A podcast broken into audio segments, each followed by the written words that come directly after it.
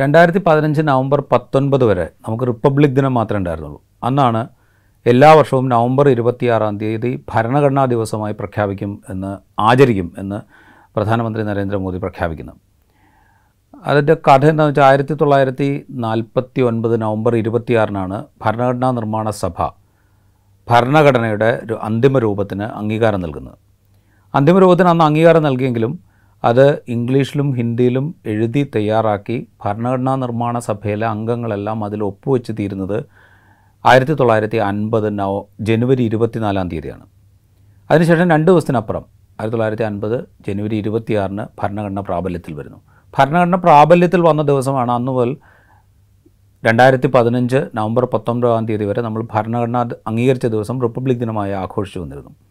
അതിന് സമാന്തരമായി ഭരണഘടനാ ദിവസം എന്ന് പറഞ്ഞുകൊണ്ട് നവംബർ ഇരുപത്തിയാറിന് ഒരു പുതിയ ദിവസം സൃഷ്ടിക്കുകയാണ് പ്രധാനമന്ത്രി നരേന്ദ്രമോദിയും ബി ജെ പി ഭരണകൂടവും ചെയ്തത്. എന്തിനു വേണ്ടിയായിരുന്നു അങ്ങനെ ഒരു സൃഷ്ടി എന്ന ചോദ്യം അന്ന് തന്നെ ഉയർന്നിരുന്നു.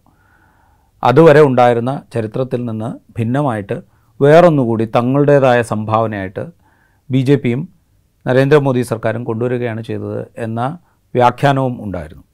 ഇപ്പോൾ ഈ പുതിയ ചെങ്കോലിൻ്റെ വീണ്ടെടുക്കലിന് ശേഷം പുതിയൊരു ചരിത്രം സൃഷ്ടിക്കപ്പെടുകയാണോ അല്ലെങ്കിൽ ചരിത്രത്തിലൊരു പുതിയ ദിനം കൂടി സൃഷ്ടിക്കപ്പെടുകയാണോ എന്ന തോന്നൽ ശക്തമാവുകയാണ്. അതിൻ്റെ കാര്യം എന്താണെന്ന് വെച്ച് കഴിഞ്ഞാൽ ഈ സ്വാതന്ത്ര്യ ദിനത്തിനോടനുബന്ധിച്ച് അധികാര കൈമാറ്റത്തിൻ്റെ ഭാഗമായി തിരുവാവടുത്തുറൈ അധീനം മഠാധിപതി ഈ ചെങ്കോൽ കൈമാറിയ കഥ അവതരിപ്പിച്ചുകൊണ്ട് അവതരിപ്പിച്ചുകൊണ്ട് ആഭ്യന്തരമന്ത്രി അമിത് ഷാ നടത്തിയ വാർത്താസമ്മേളനത്തിലെ ചില പരാമർശങ്ങൾ കൗതുകകരമാണ്. അദ്ദേഹം പറയുന്നത് ആയിരത്തി തൊള്ളായിരത്തി നാൽപ്പത്തിയേഴ് ഓഗസ്റ്റ് പതിനാലാം തീയതി രാത്രി ഏകദേശം പത്ത് നാൽപ്പത്തിയഞ്ചിന് അദ്ദേഹത്തിൻ്റെ നറേഷൻ അനുസരിച്ചാണെങ്കിൽ രാത്രി പത്ത് നാൽപ്പത്തിയഞ്ചിനാണ് ഈ തിരുവാവടുത്തുറൈ അധീനം അല്ലെങ്കിൽ മഠാധിപതി ഈ ചെങ്കോൽ പ്രധാനമന്ത്രിയായിരുന്ന ജവഹർലാൽ നെഹ്റുവിന് കൈമാറുന്നത്. ജവഹർലാൽ നെഹ്റു ആകട്ടെ അമിത് ഷാ പറയുന്നതിനനുസരിച്ച് ജവഹർലാൽ നെഹ്റു ആകട്ടെ ഈ എല്ലാ ആചാരമര്യാദകൾക്കും അനുസരിച്ച് ഈ ചെങ്കോൽ സ്വീകരിച്ചുകൊണ്ട് അധികാര കൈമാറ്റം പൂർത്തിയാക്കി എന്നാണ് അമിത് ഷാ പറയുന്നത്. അപ്പോൾ ആ നറേഷൻ അനുസരിച്ചാണെങ്കിൽ അധികാര കൈമാറ്റം ഓഗസ്റ്റ് പതിനാലാം തീയതി രാത്രി പത്ത് നാൽപ്പത്തഞ്ചിന് പൂർത്തിയായിട്ടുണ്ട്. ഇപ്പോൾ യഥാർത്ഥ സ്വാതന്ത്ര്യ ദിനമായിട്ട് നമ്മൾ ആഘോഷിക്കുന്നത് ഓഗസ്റ്റ് പതിനഞ്ചാണെങ്കിലും ആചാരമര്യാദകൾക്കനുസരിച്ച് ഹൈന്ദവ ആചാരമര്യാദകൾക്കനുസരിച്ച് എന്ന് അമിത് ഷായുടെ ഭാഷയിൽ നമ്മൾ വായിക്കണം. സ്വാതന്ത്ര്യം അല്ലെങ്കിൽ അധികാര കൈമാറ്റം നടന്നത് ഓഗസ്റ്റ് പതിനാലാം തീയതി അർദ്ധരാത്രി രാത്രി പത്ത് നാൽപ്പത്തഞ്ചിനാണ്. ഹൈന്ദവ ആചാരപ്രകാരമുള്ള സ്വാതന്ത്ര്യ ദിനമായി എല്ലാ വർഷവും ആയിരത്തി തൊള്ളായിരത്തി നാൽപ്പത്തിയേഴ് ഓഗസ്റ്റ് പതിനാലാം തീയതി ആചരിക്കണം അല്ലെങ്കിൽ ആഘോഷിക്കണം എന്ന് വൈകാതെ ഒരു പ്രഖ്യാപനം ഉണ്ടായാൽ അത്ഭുതപ്പെടാനില്ല എന്ന് നമ്മൾ കണക്കാക്കണം. അതുകൊണ്ടാണ് കോൺസ്റ്റിറ്റ്യൂഷണൽ ഡേയും റിപ്പബ്ലിക് ഡേയും റിപ്പബ്ലിക് ഡേ ഉണ്ടായിരിക്കെ തന്നെ ഭരണഘടനാ ദിനം പ്രഖ്യാപിച്ചത് നേരത്തെ സൂചിപ്പിച്ചത്. ഇനി ഇത് ആധികാരികമായ സംഭവമായി, അതായത് ഇത് അധികാര കൈമാറ്റത്തിൻ്റെ ആചാരമര്യാദകളനുസരിച്ചുള്ള അധികാര കൈമാറ്റത്തിൻ്റെ രീതിയായി ഈ ചെങ്കോൽ കൈമാറ്റത്തെ അവതരിപ്പിക്കുമ്പോൾ അതിന് തെളിവായിട്ട് നിർമ്മലാ സീതാരാമൻ ചെന്നൈയിൽ വാർത്താസമ്മേളനം നടത്തിയപ്പോൾ ധനമന്ത്രി നിർമ്മലാ സീതാരാമൻ ചെന്നൈയിൽ വാർത്താസമ്മേളനം നടത്തിയതിന് ശേഷം അതിൻ്റെ രേഖകൾ എന്ന് പറഞ്ഞ് പലതും ഹാജരാക്കുകയുണ്ടായി.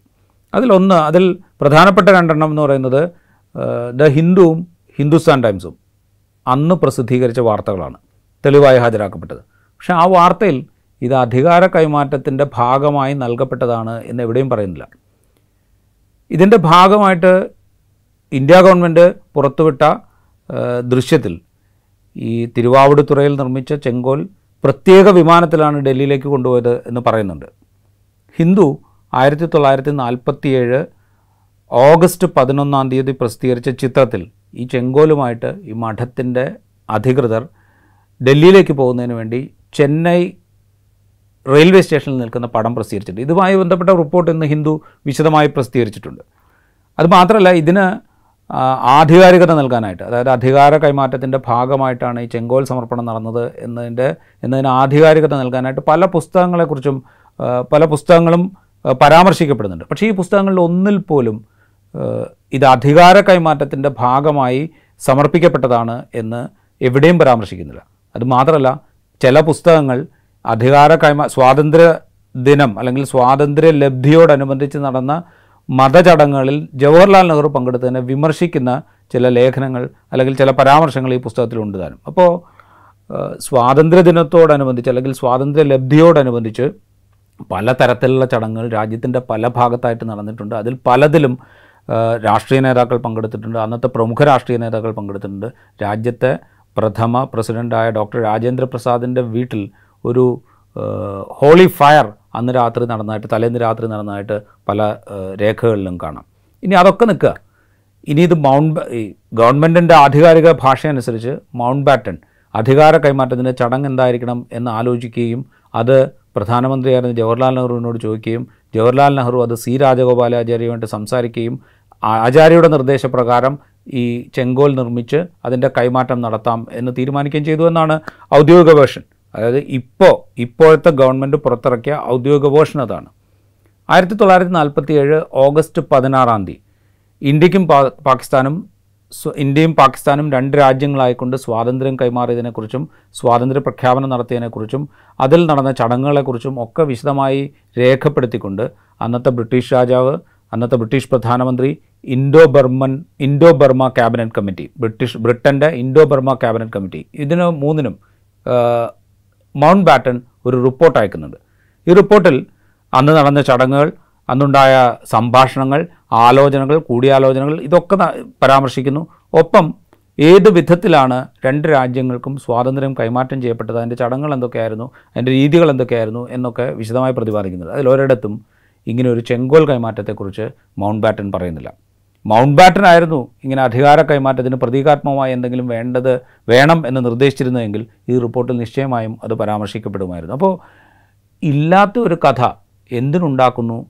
എന്തിനാണ് ഈ പുതിയ ചരിത്ര സൃഷ്ടി അല്ലെങ്കിൽ ഒരു ചരിത്ര സന്ദർഭം പുതുതായി എന്തിനു സൃഷ്ടിക്കുന്നു എന്ന ചോദ്യം വളരെ പ്രസക്തമാണ്. അവിടെ ഏറ്റവും പ്രധാനമാകുന്നത് ഇത്രയും കാലം ജവഹർലാൽ നെഹ്റുവിനെ രൂക്ഷമായി വിമർശിക്കുന്ന, എന്തിന് ജയിലിൽ കഴിയുമായിരുന്ന ഭഗത് സിംഗിനെ കാണാൻ ജവഹർലാൽ നെഹ്റു പോയിട്ടില്ല എന്ന് പ്രധാനമന്ത്രി നരേന്ദ്രമോദി പ്രസംഗിക്കുന്നത് വരെ നമ്മൾ കേട്ടിട്ടുണ്ട്. ആ വിധത്തിലാണ് ജവഹർലാൽ നെഹ്റുവിനെ ബി ജെ പി നേതാക്കൾ വിമർശിച്ചിരുന്നത്.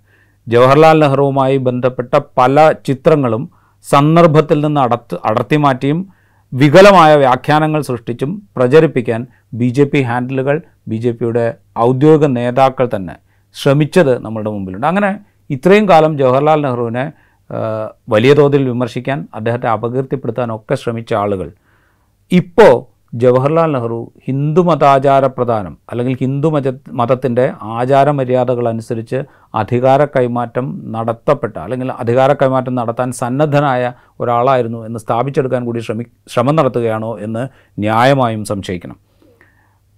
ചരിത്രത്തിലെ സ്വാതന്ത്ര്യ സമരത്തിൻ്റെ ഭാഗമായിരിക്കുന്ന പല നേതാക്കളെയും പിൽക്കാലത്ത് ഹിന്ദുത്വ മൂവ്മെൻറ്റിൻ്റെ ഭാഗമായ എന്ന് സ്ഥാപിച്ചെടുക്കാൻ നടത്തിയ ശ്രമങ്ങൾ നമ്മുടെ മുമ്പിലുണ്ട്. അതുകൂടെ മുന്നിൽ നിൽക്കെ പണ്ഡിറ്റ് ജവഹർലാൽ നെഹ്റുവിനെ കൂടെ ആ ചേരിയിലേക്ക് നിർത്താനുള്ള ശ്രമമാണോ ഈ നടക്കുന്നത് എന്ന് സ്വാഭാവികമായും സംശയിക്കണം.